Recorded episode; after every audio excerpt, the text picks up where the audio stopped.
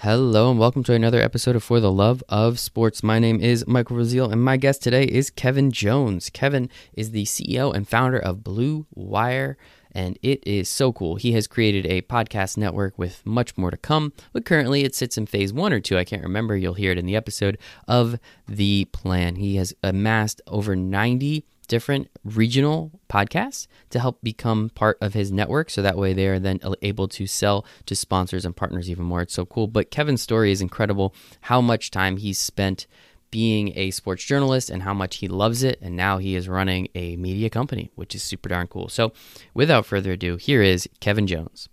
Yes.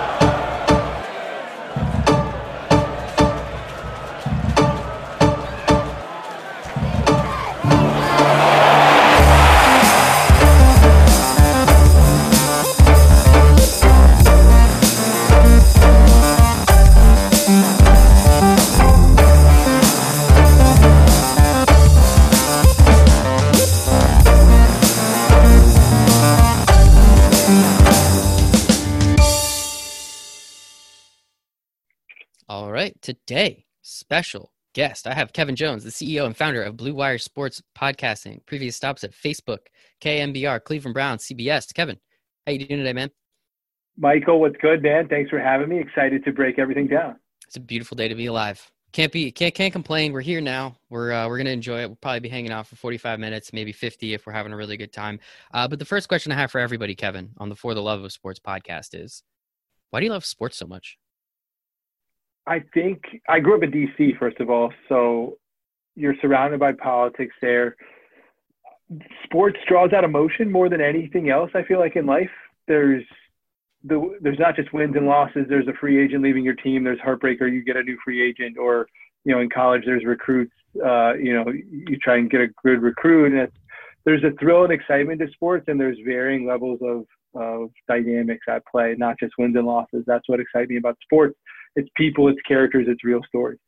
Yeah, I, I completely agree. The the uh, fan is short for fanatic, right? Um, you know, that's that's what we get crazy about, as you said, with politics. I mean, politics, religion, and sports. Those are the three things that I think people get the craziest about, um, for good or for bad. And I think sports is the most enjoyable to get crazy about them and the community aspect, and as you said, the stories and everything. So I think I, I like that. You can escape in sports and and um, still get a thrill with it politics. So I minored in political science, and I thought about a career there, but it, it feels like it's not an escape. That it's it is more evil than good, and that's that's the reality of with sports. There, of course, there's evil for sure, but um, you know, at the end of the day, like both sides typically can shake hands and move on that and i mean it's also sports you know we're playing a child's game like, like, yes there's some bad people doing some bad things but to the level and to the extent are, are a little bit different. Um, so was the goal for you always to work in sports and, and you know specifically sports media? I'd say so. I used to be scared of numbers. Numbers used to terrify me. I was always good at writing and i grew up in dc as i said so i used to watch michael uh, michael wilbon tony kornheiser before they were on PTI, they were on a show called uh, Redskins Report. I grew up reading the Washington Post, and I I remember asking my parents, "People do this. This is their job. Like they don't go to work and then do this at night, right?" I remember being like a seven year old kid saying, "Wait, people actually do this as their job." So I was I was fixated early. A lot of people don't have their epiphany of what they're going to be when they grow up, um, you know, for a while. But I I truly knew I was going to be sports and media. I had no idea I was going to start a company or become an entrepreneur or touching those facets of it, but I, I really enjoyed being a, a reporter, a sports reporter, the first eight years of my career. I, I lived out my daydream as a kid. That's awesome, man. That, yeah, that is pretty cool. I mean, at seven years old, having that epiphany, I mean, it takes most people until they're like 55 to realize what they want to do for the rest of their life.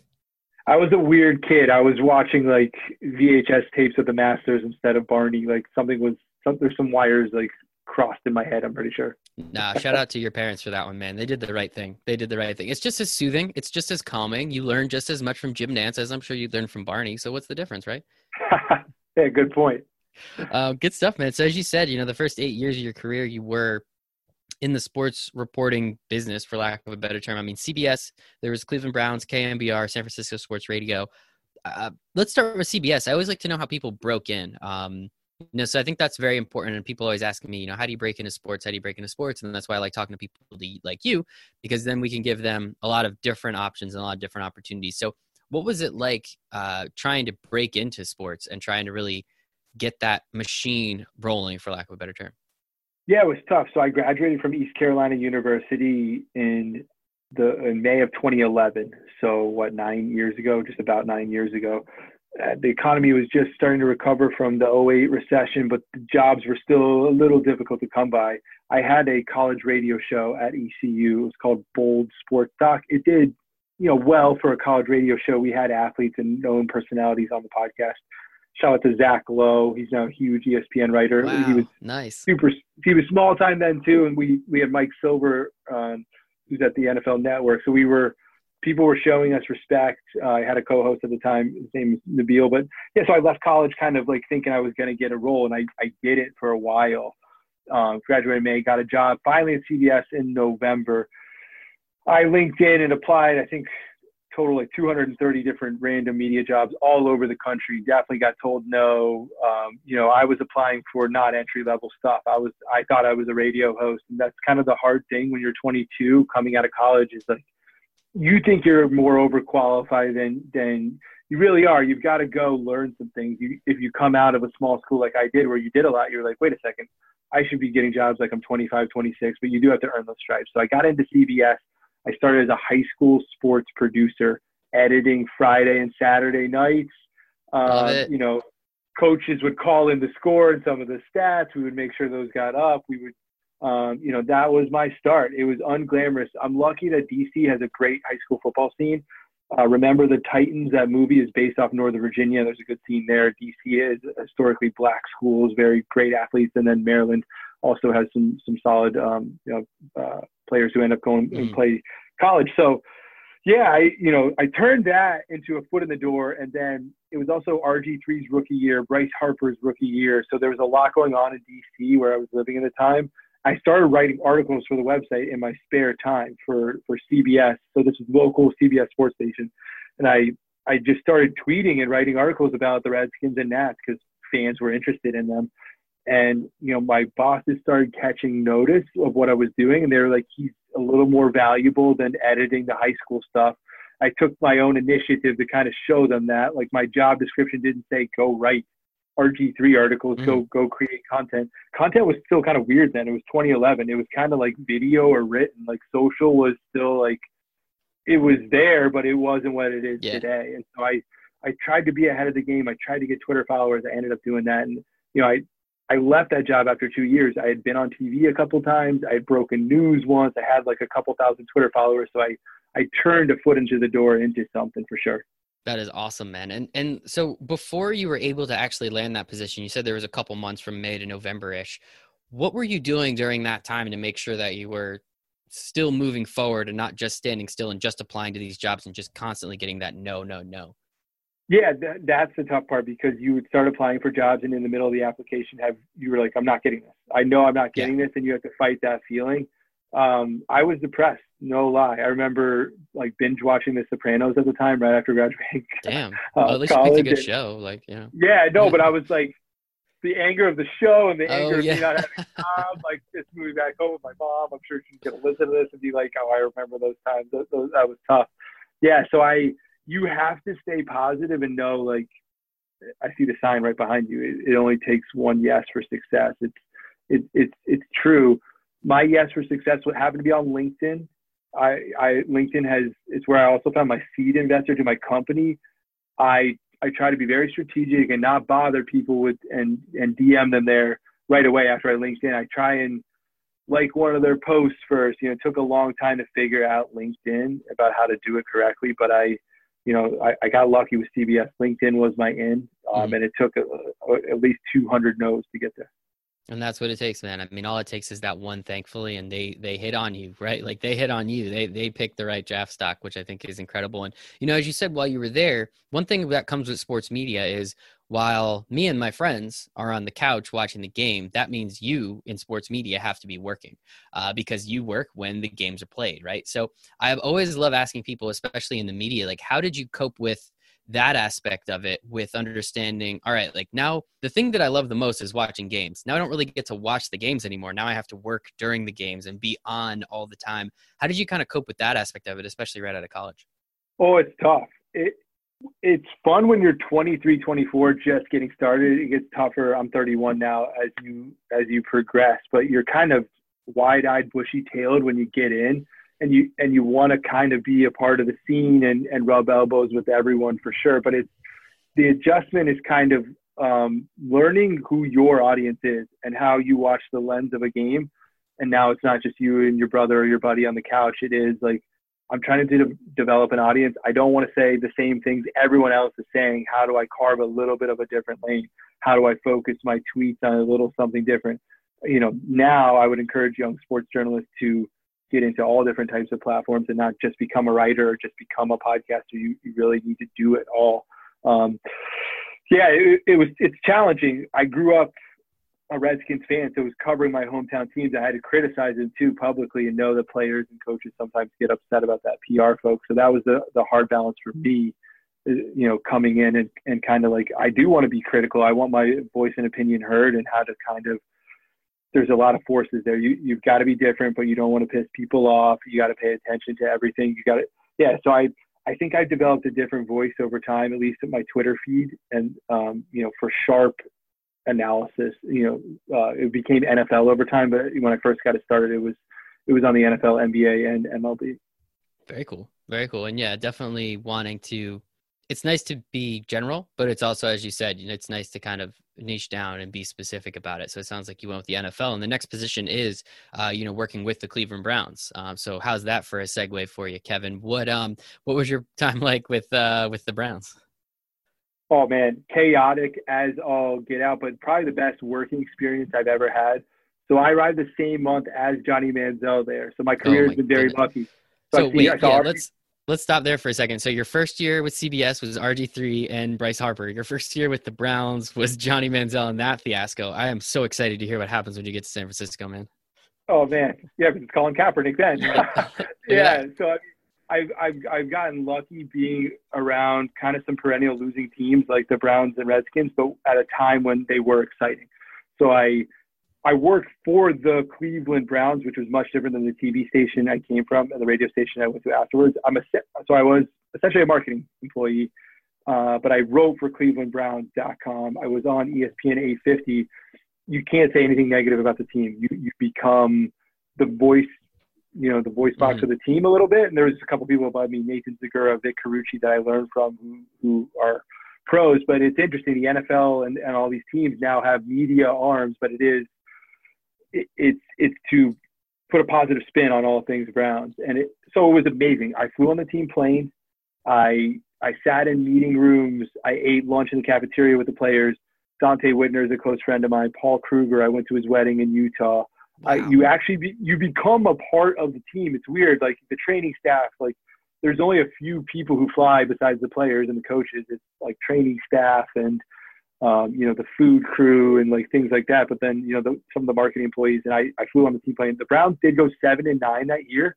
They started seven and four, so there was a lot of excitement. I was there a year after they, they did um, pretty bad, but it was it really informed my thinking on when I started my company, uh, just about how teams go about doing things. I how PR people try and kill a story, like being a part of that process my whole company, and now you know we're about to work with an NHL team and sign a big contract with them. You know, I leaned on my uh, experience with the Browns that came in valuable years later of, of, just some other deals I'm now doing. So overall, it was it was crazy chaotic. I did end up getting fired. There's lots of people who end up getting fired in the NFL, especially that building. I my britches got my britches got too big and like uh-huh. I, I started creating content that was getting a lot of traction and I thought I was irreplaceable and essentially I got mouthy with my boss as did a lot of others and he kind of cleaned house there. He he he changed the whole direction and he he told me something when he fired me. He was like you don't fit the, the, the tone of the Browns and where we want to go. And at first I was so bitter, but it became so true to me a few weeks after I left and like obviously months and years later that like I wasn't meant to be a marketing employee for this NFL team, and like my my growth goals, even going back and looking at them, didn't even align with with the opportunity. But two years in Cleveland, I got out of my hometown and kind of really like I learned a lot. I left I left being fired kind of like upset and not knowing what to do next though. What um while you were there, how frustrating was it to not be able to like only as you said, like you're a writer, you're a reporter, you're a journalist, but you're really not in that role. You're much more of a marketing person. How frustrating was that aspect of the job, especially in oh, Cleveland? There was a lot of give pull about Johnny. They didn't want him to uh, like us to cover him on clevelandbrowns.com because there was so much negative attention about him elsewhere. He wasn't the starting quarterback his first year there. And so it felt like we got a Christmas present under the tree that we couldn't unwrap. So there there's a lot of tension internally of just like, yeah, like I I was coming from being a journalist and yeah, I didn't fully grasp that I'm truly like a part of the marketing department. I my Twitter feed became all Browns and like positivity, and I found a way to get fans excited. I definitely, I think, did a good job. Um, you know, they we were 29th with the Browns when I got there in terms of NFL team website ranking for clicks. I left, we were 13th, and I was our only writer. So I, wow. I, I, I, I wrote like feature style stories, like ESPN the magazine. Like I would like go out to lunch with Donte and get really deep with him and write a story, or I would do like an X's and O breakdown, and be like, I talked to this coach. So I I found a way to make my content different there, but it was like my one hand was tied behind my back essentially. The real journalist could cover the team really, and I could mm-hmm. anytime there was a negative story, I couldn't tweet about it or couldn't acknowledge it really. Like I could only acknowledge the good things about the Browns, which unfortunately for them at most times is is very very little things. I'll tell you one crazy quick story while I was there. They used to um, put all the Twitter feeds on the on the the wall. They had this wall where like the beat reporters, the players, and they also had like a hashtag, hashtag dog pound. Um, one time they had a bunch of important corporate partners in the building and hashtag dog pound was up on the wall. Some porn group took over that, that, mm. um, that uh, hashtag and, and there were there were some pornographic images scattered across the wall. So there's you see a lot of crazy things when you're in an org and I'm sure there'll be one day like a tell-all book about the Cleveland Browns, like '99 to 2020, like the the, the biggest stories ever. Uh, someone's gonna write that book, and it's it, it's a building that's unlike any else for sure.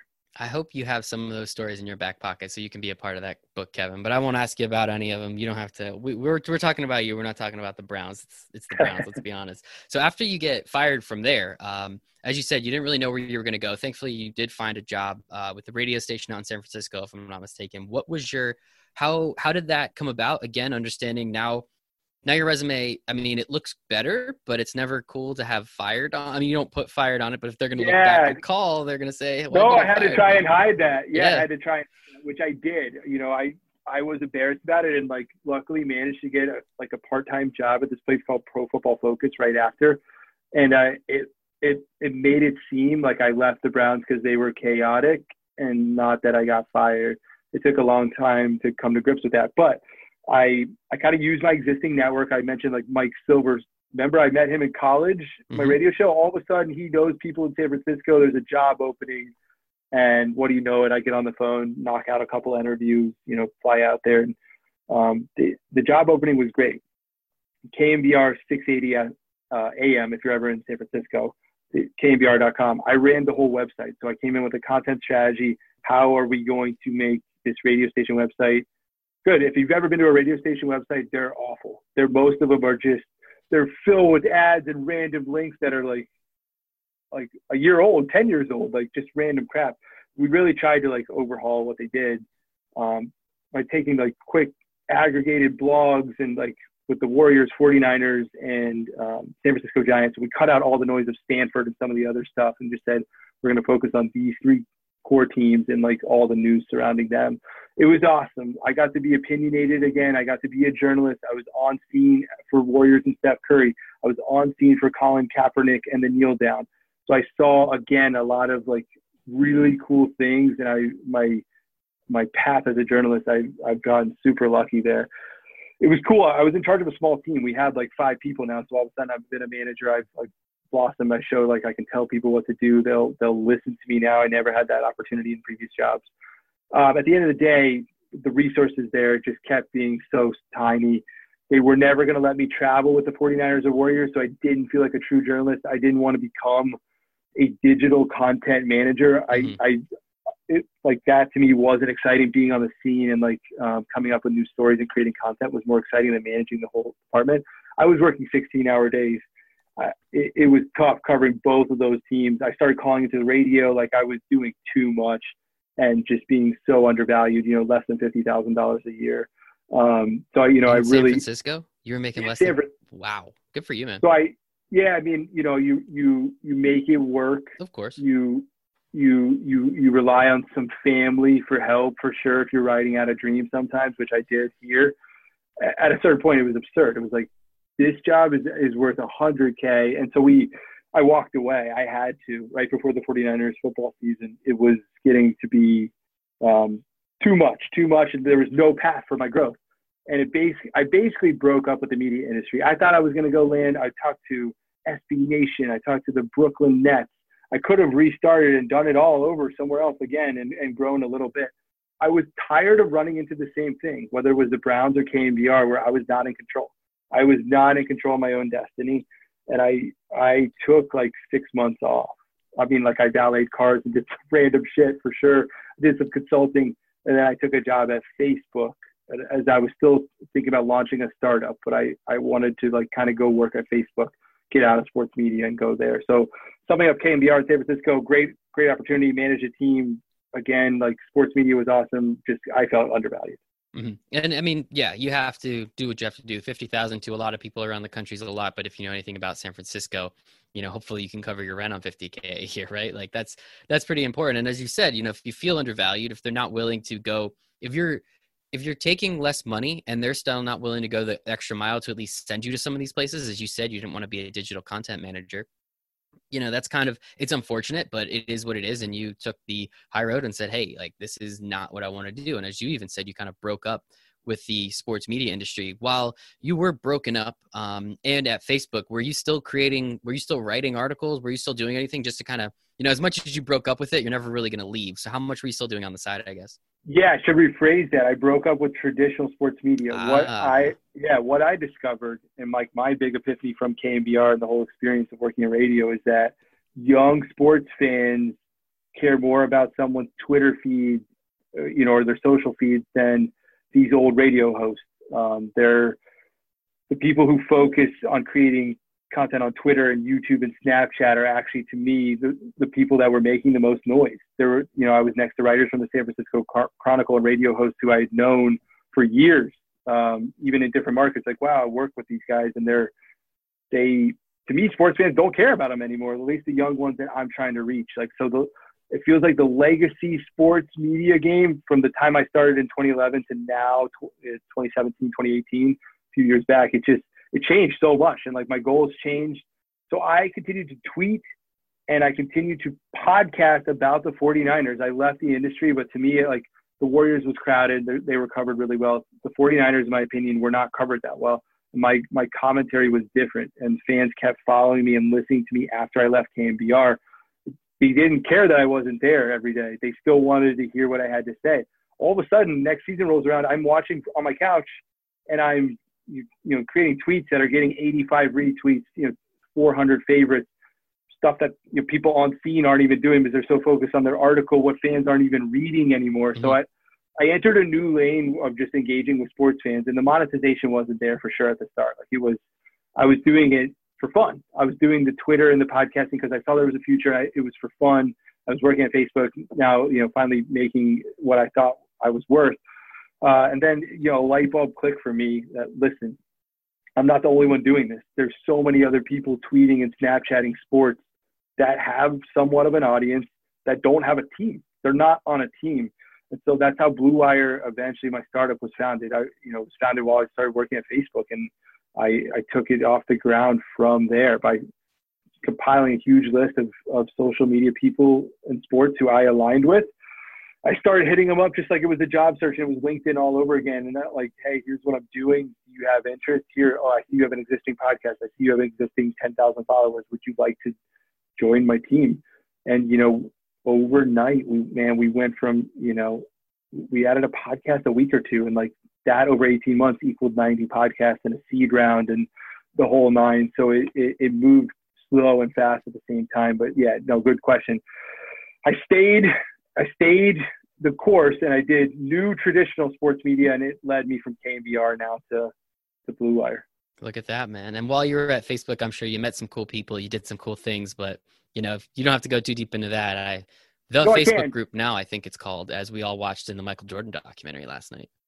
Yeah, they, they were sponsoring there. So I mean, I learned things about scaling there. I learned about like organizational design. I worked on some cross-functional teams there, and now how we're setting up Blue Wire. We have six full timers now. You know, we have cross-functional teams. How I learned from Facebook and just like, um, yeah, I, I learned a lot there. So I was a content strategist on the Advertising Help Center.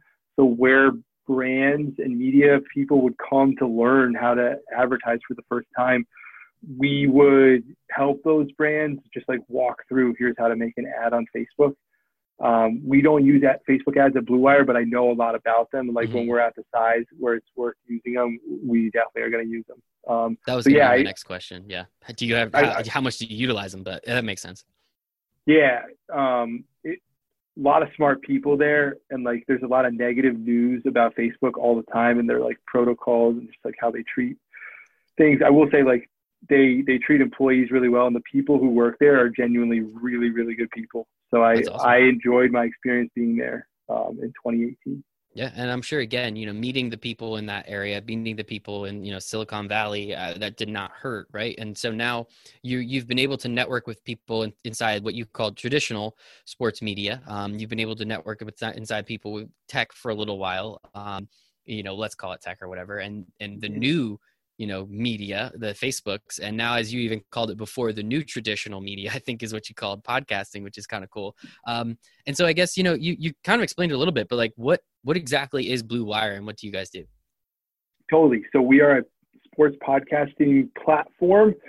What does platform mean? Uh, you know we're not trying to be facebook or or amazon you know we're not trying to be that kind of platform but you know a platform for creators to come and a monetize Get production and marketing support from us. And then C, as I said, just, just be a part of a team. There's a lot of independent people out there.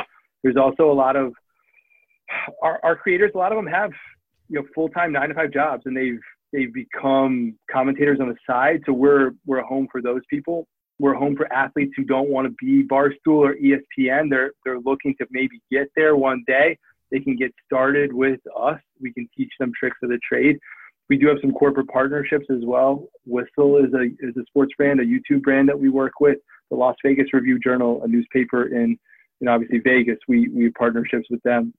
And we have the writers from the Sacramento Bee and the Boston Globe. So we we're we're a grab bag. We're a grab bag of, of sports podcasting right now.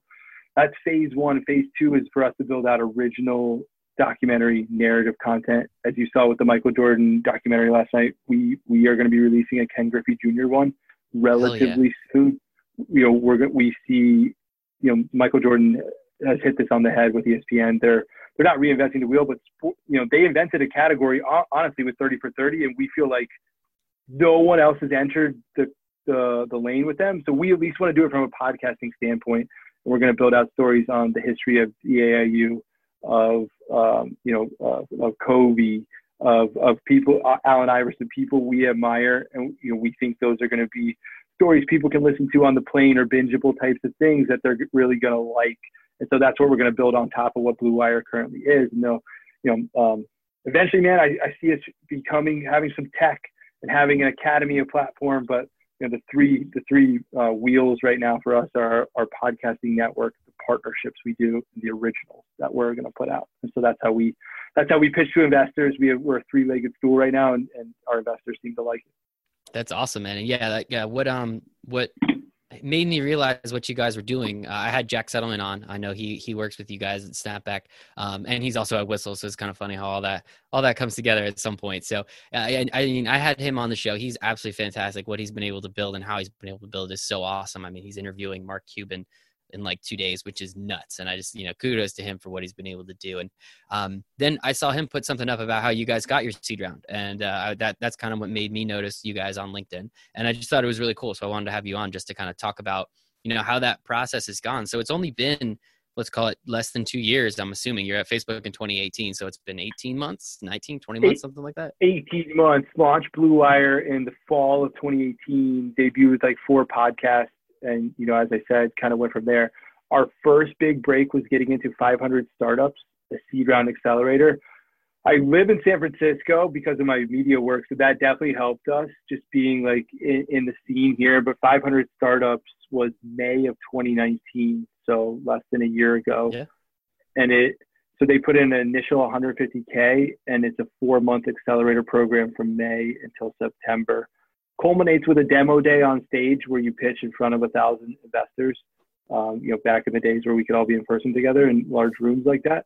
Um, yeah, so it's that put us on the map. Definitely, that was the first one. Then we built the Whistle partnership from that article. We got a lot of traction. We've been turning one partnership into the next. So it was 500 startups.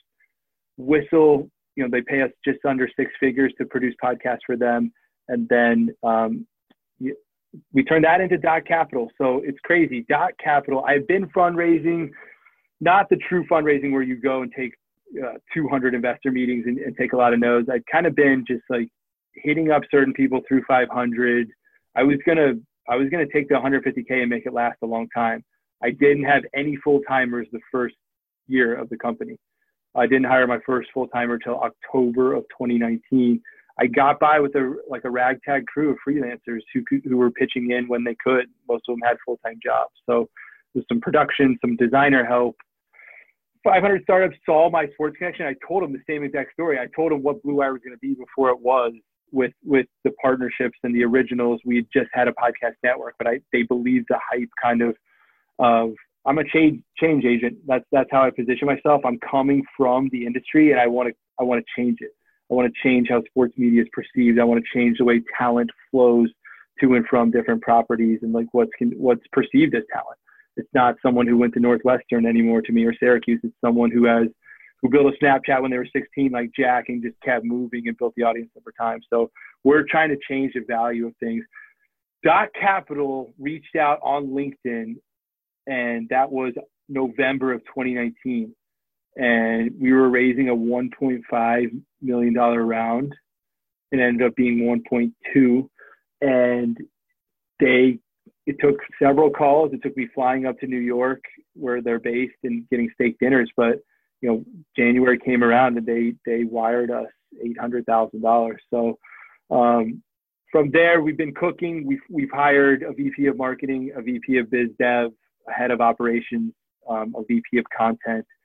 So it's um, my, I believe my team more than anything, and they're pulling the levers now, and I'm I'm kind of coaching them. But we're, you know, looking to raise the Series A next year, looking to have 15 to 20 employees, build out video components to everything as well and yeah, man, it's it's unbelievable. I, I can't believe it. I, I started the company with you know a few thousand bucks of my own money, and now it's it's it's on its way to be you know worth um, you know in, in the eight figures here. So that is awesome, dude. I I never thought I would ever start a company. I remember us talking at the beginning of this pod of just I was going to be a writer. I was going to hopefully be Tony Kornheiser or someone like that. I was going to be a columnist at a paper. And I I said, you know what? I'm tired of not having control and I'm going to try and take control. Uh, I love it, dude. Again, I think like what you guys are doing and the people that you have on, as you said, you know, about what 90 podcasts you guys have on the uh, the network already, and the opportunity for all of them. I also know uh, Nick Caden. He's a very good friend of mine, so he's I know he's on on Blue Wire as well. So I just think it's really cool how you guys have been able to do this. And and I know you said you talked about it a little bit, but I'm kind of curious, like diving into that network of people that you've made from you literally across the country, from CBS and in Washington to then to, to Cleveland and then all going on to San Francisco.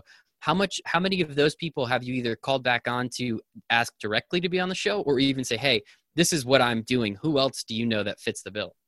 Oh yeah, less guest and content and more, you know, building out my sales pipelines now through these connections who are now at Reebok or Applebee's, like brand marketing director, you know, um, my path, although turbulent, because I went so many stops locally, I feel like I have roots different places Cleveland, DC, and now definitely San Francisco. We were eyeing a move to New York City before all this happened. We still probably will, or move to LA, and now I'll have my San Francisco roots. to me, it, it is a advantage if you can do it correctly and move around. If you're younger and listening to this podcast, looking to get your career off the ground, I think the people who do move around um, and play their cards correctly will have bigger networks inherent. You're just you're exposed to so many more people. Mm-hmm. There's only so much LinkedIn can do. You've got to make the physical in-person connections. Those are the strongest ones for sure. But I mean, uh, yeah, I thousands of people are in my network for sure. It's hard to keep track of it all, but it's it's in a pipeline now. I went through LinkedIn one day and kind of picked out my, my best ones and put them in categories, and now I can kind of open up my my day and kind of look at my network. And that's I've turned I've turned Blue Wire Network from my own network, and it's yeah, it's, it's cool. I pat myself on the back sometimes, man, but it's we have a long way to go for sure. We oh, we absolutely yeah, we, yeah it's we when you get a seed round, it feels like you get drafted. It honestly feels like you're a first round pick or second round pick. It's like, okay, you walked across the stage and now you're you're a nobody again. You've got to take the seed round and kind of deploy it, and that's what we're doing right now. That is so cool, man. Great analogy. I really do like that. And and with that, you know, let's let's talk about podcasts themselves. I mean, we know Joe Rogan's been around for 10 years. We know, you know, my girlfriend loves the the My Favorite Murder, but the sports podcast area, I mean, you have so many different ones. You have ESPN with all of theirs, you have the NFL network, you have I mean, I don't know what MLB is doing, but they always do everything wrong. So I'm assuming they don't have anything. Uh, you know, how how have you gone about and I guess why do you believe as you said the new traditional media for sports and, and for people to uh, consume that information why do you believe that it's going to be through podcast form yeah, so we look at Spotify and we also look at you know their acquisition of the Ringer. We look at what Gimlet did, Spotify's acquisition there. We're we're more that company than we are a radio station or, or anything else. And I sports is always going to be so competitive. Um, it, it tells you so. Bleacher Report doesn't do much in podcasting because it it it's low monetization at first. Uh, ESPN's not going to build a local podcast or influencer network like I, I have because they have like billions tied up in TV contracts, and this is kind of a it's it's a million dollar game for some of the bigger players, which is to our advantage uh, because they they view it as such a low priority. It would for ESPN to do what I've done with put together 90 influencers. Those influencers probably are, are not going to work for ESPN unless it's at a bigger cost or all the bureaucracy they have in the voices, they can't move as quickly. Mm-hmm. So we we've carved out a nimble lane for ourselves. For us, it's, it's the storytelling is, is what I think Blue Wire is going to be known for a few years from now. Is like what I'm saying about the Kobe and the Allen Iversons. Like I think our storytelling hopefully will become on par with 30 for 30, and like globally fans will will discover us that way, and then see all the regional content we have. We want the network to become is the first thing I built. What we wanted to become.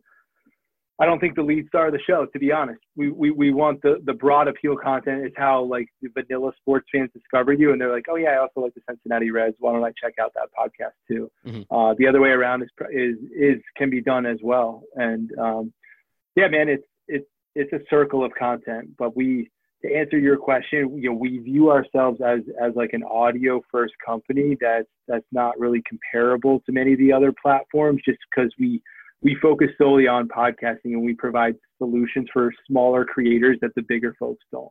I love that, and it, I, you're totally right. Like ESPN is not going to go out and try and find an influencer in San Francisco and then an influencer in Cincinnati to try and build this network that while at 90 podcasts you know, again, looking at it from a monetization standpoint, someone like yourself, you know, this one over here might only get a couple thousand downloads. That one might be a little bit bigger. And, you know, then you have Jack Settleman. I don't know. He's like, he's up and down the charts all the time, you know, so that's always nice. And I'm assuming what you then do is you just aggregate all of that together. And that's how you can go out and find those partnerships by saying, hey, we're not one, two, three podcasts that gets 10,000 downloads a month. We are 90 podcasts in all these specific areas. You can target specifically where you're looking and how you want to do it. And this is, you know, I'm assuming, and I saw, I'm sorry for answering my own question, but tell me a little bit more about how you've been able to create these partnerships, especially with that regional aspect of it. Yeah, so some of our brand partners are Harry's Razors, Indochino Suits, um, Untuckit, the button-down shirts, Ethos Life Insurance, WGN.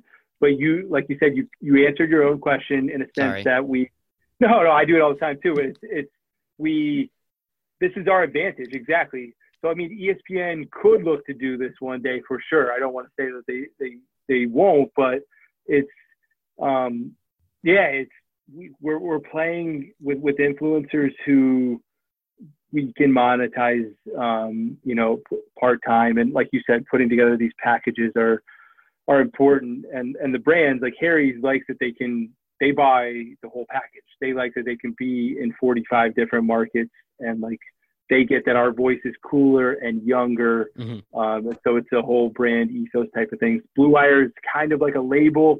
Most people know Jack. Most people don't know us, but like on the business side, most people are, are starting to get to know Blue Wire as this whole bundle of influencer sports content. Mm-hmm. Yeah, and I think it's really cool how, again, as you said, with ESPN, if you want to be on baseball tonight, it's probably going to cost you a lot more money. It's going to be national. It's not going to be as hyper specific. But if brands want to, they can. And Buster Olney he he asks questions and then answers them all the time. So that's always something that I try not to do. So I apologize for doing that one for you. And um, so do you still get to podcast, or are you a little too busy now running a company?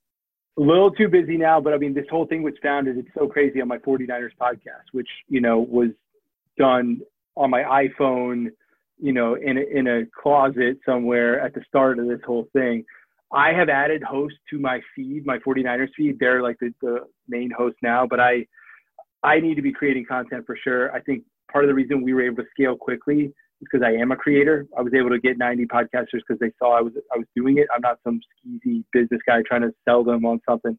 I, I'm out here doing it. I told them it's it's impossible to monetize by yourself essentially, unless you want to be full time calling for your podcast. That's alone not that valuable. So it's we have a good value prop to work with these influencers for sure. I think like our best ones like Jack, we throw resources and tools to to help them to help them grow. Mm-hmm. And then I guess what other so most of the most of the podcasts you guys had, as you said, like your 49ers one, um, you know, you have, you know, Snapback Sports, which is kind of like that, like news show, like little debatey, but not like you know annoying debatey. Uh, they, they have good content, they have good information. What other areas? I know you already talked about the documentary stuff too, but are there any other areas you guys are like looking to get into in terms of what types of podcasts and how the show, like micro content, like something that comes out, or you know anything along those lines? Oh yeah, so I mean, entertainment is is definitely next.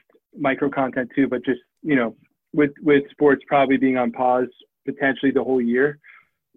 Let's hope not, but um, Tiger King is a good example of a what I think is comparable to sports. It's a cultural phenomenon that people are entertained by and kind of want to talk about afterwards. Uh, Wondery built this podcast. They built a Tiger King one, so we're looking at a Netflix streaming podcast where we can talk about the latest and greatest there with, mm-hmm. with some entertainment personalities, some comedians. But we we see that as our next venture is is getting into comedy and like hopefully sports adjacent, but also just you know we want to build shows about Friends and Frasier and Lost, the classic ones, taking what rewatchables has done at Ringer and kind of go even further. How do we how do we build with comedians and people who are super smart and want to go and review all these episodes and, and you know talk to some of the former castmates. So like TV right now is kind of undercovered and streaming in the podcast space, so we want to be first movers there. That's pretty cool. Yeah, I was just listening to the Office one the other day. Um, the two two the girls from the office jenna fischer and um, oh yeah. yeah angela kinsey. Is kind of funny. It's nice because i love the office so it's kind of cool hearing the behind the scenes stuff about it. Yeah you know further it's it's probably more the tiger kings the new stuff that comes out yeah. that has like um you know what what people are going to continue to come back for uh, at a certain point how many michael scott jokes can you tell? But i mean you know podcasting to me will be like youtube man it, it, it's endless. Like we're there's going to be one day a channel for like how to like tie your shoes, how to do all this stuff. And so to me, it, audio is just in its, in its beginning stages, and we hope to scale Blue Wire along with the media. I do love it, and I know. I mean, I think yesterday or the day before I saw there was one million confirmed active podcasts. Um, that number just continues to go up. Everyone's in quarantine; they're kind of bored. Uh, thankfully, I started this one at the beginning of the year, so I'm not totally riding that bandwagon. But uh, what I mean, how, as you said, it's only in it's it's in its beginning stages. How much bigger does it get before it starts to really just be completely diluted? Yeah, so I think there's a million podcasts. Most of them are trash. Yes. Like most, uh, 950,000, probably more, maybe 990,000. Um, so it's sad to say that, but you know, Blue Wire exists on the sports side to to sort through that trash and verify like these. If you're a Vikings fan, you should listen to this. Um, so I think it's it's good that the numbers are growing.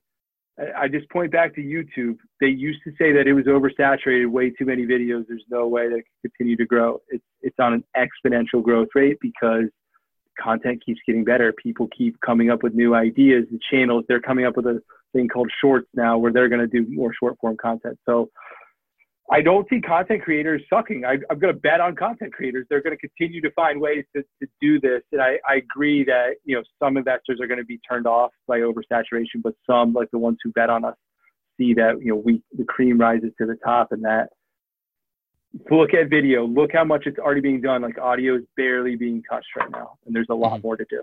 Like the, the podcast is just two guys talking right now. That's, there's not enough editing that has gone into audio yet for, yeah, I think I think that what the word podcast will change. I also see Netflix getting into the game. I see Hulu getting into the game in a couple of years, potentially bundling video and audio together. And these players, like you know, charging twenty bucks a month now, and you get our exclusive podcast. Apple will not be the only player. Spotify woke everyone up that hey, this there's there's huge potential here. Mm-hmm.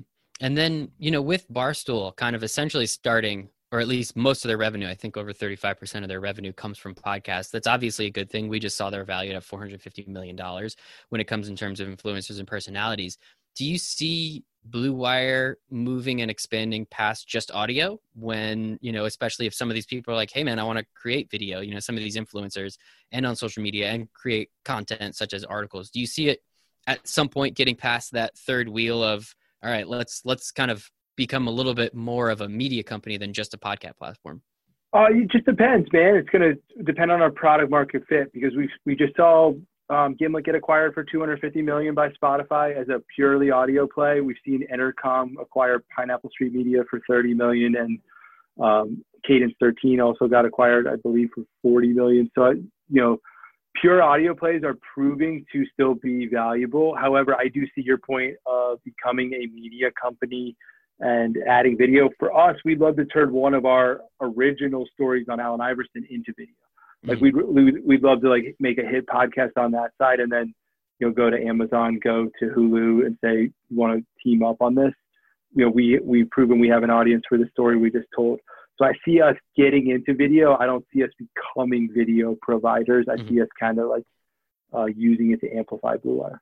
Of course. And uh, man, I'm crossing my fingers that you get acquired for 180 or 250 million dollars. I think that would be awesome. that's I mean that's wishful thinking, but so was like getting a seed round 18 months ago. Yeah, exactly. Like, Why that, not, man? That seemed impossible. So I, you know, people who listen to this and who are motivated, like don't don't let anyone laugh at you because there's there's no especially when you're if you're starting a company, there's no such thing as as being too small um, you know, for me, I ran into media where I felt like there was a ceiling on me, and I, I feel like there's no ceiling with Blue Wire right now. I feel like if you start your own company and get a seed round, there's there's there's no ceiling. You can you can build a rocket ship. Sky's the limit, brother. Awesome, Kevin Jones, CEO, founder of Blue Wire Sports Podcasting. Appreciate your time today, man. I appreciate, man. I I rambled a lot. I hope people got a lot out of this, but hit me up anytime you need me. You were perfect. Thanks so much. Thank you all so much for listening to this episode with Kevin Jones. As I said, absolutely so cool what he's capable of putting together and how he's been able to do it. And congrats on that seed round, man. I think it's absolutely fantastic. So make sure to follow Kevin and Blue Wire on all of their socials. Everything is in the show notes. Please also make sure to give us a five star review wherever the heck you're listening to us, especially if it's on iTunes or Apple. That is super, super helpful. So thank you so much for your time. I appreciate it. It's the only thing we don't get more of. So thank you for giving me some of yours, and I hope you make it a wonderful day. Yes.